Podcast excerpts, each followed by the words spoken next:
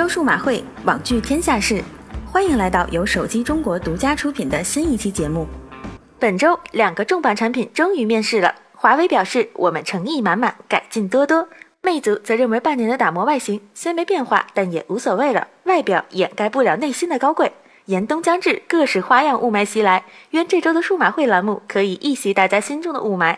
下面就快来随小编一起听听近期数码圈又发生了哪些大事件 呢？十一月三日晚，华为在德国慕尼黑正式发布了旗舰手机 Mate 九。它不仅搭载新一代麒麟九六零芯片，Mate 九的操作系统也得到了深度优化。全新 EMUI 五点零拥有 Machine Learning 智能感知学习系统，能够根据用户使用习惯动态配置软硬资源，确保流畅高速的用户体验。华为保证手机使用十八个月都不会卡顿。除此之外，徕卡双摄 Supercharge 超级安全快充技术，四 GB RAM 加六十四 GB ROM 的加持，旗舰身份不言而喻。此外，华为还推出了保时捷设计限量版，售价一千三百九十五欧元，约合人民币一万零四百四十二元。而魅族这次对 Pro 6s 长达六个月的打磨，然而并没有什么外观上的变化。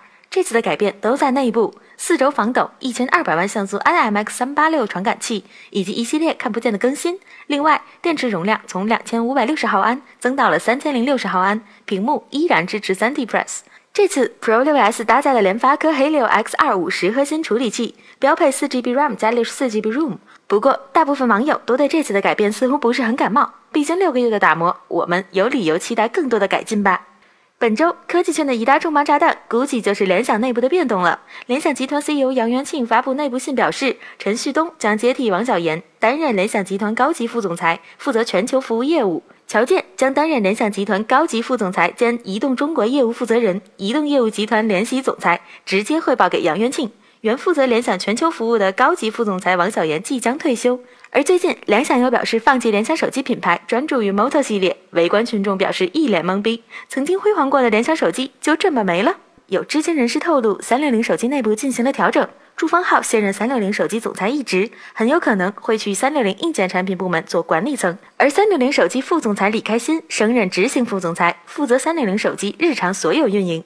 祝方浩曾经创立了互联网品牌大神，二零一五年担任奇酷科技公司总裁，负责公司整体事务。不过目前消息还没有完全确定。三六零手机官方表示，具体人事变动还需要等待通知。真是多事之冬，不知道这些大公司的变动会给科技圈带来什么变化呢？让我们拭目以待吧。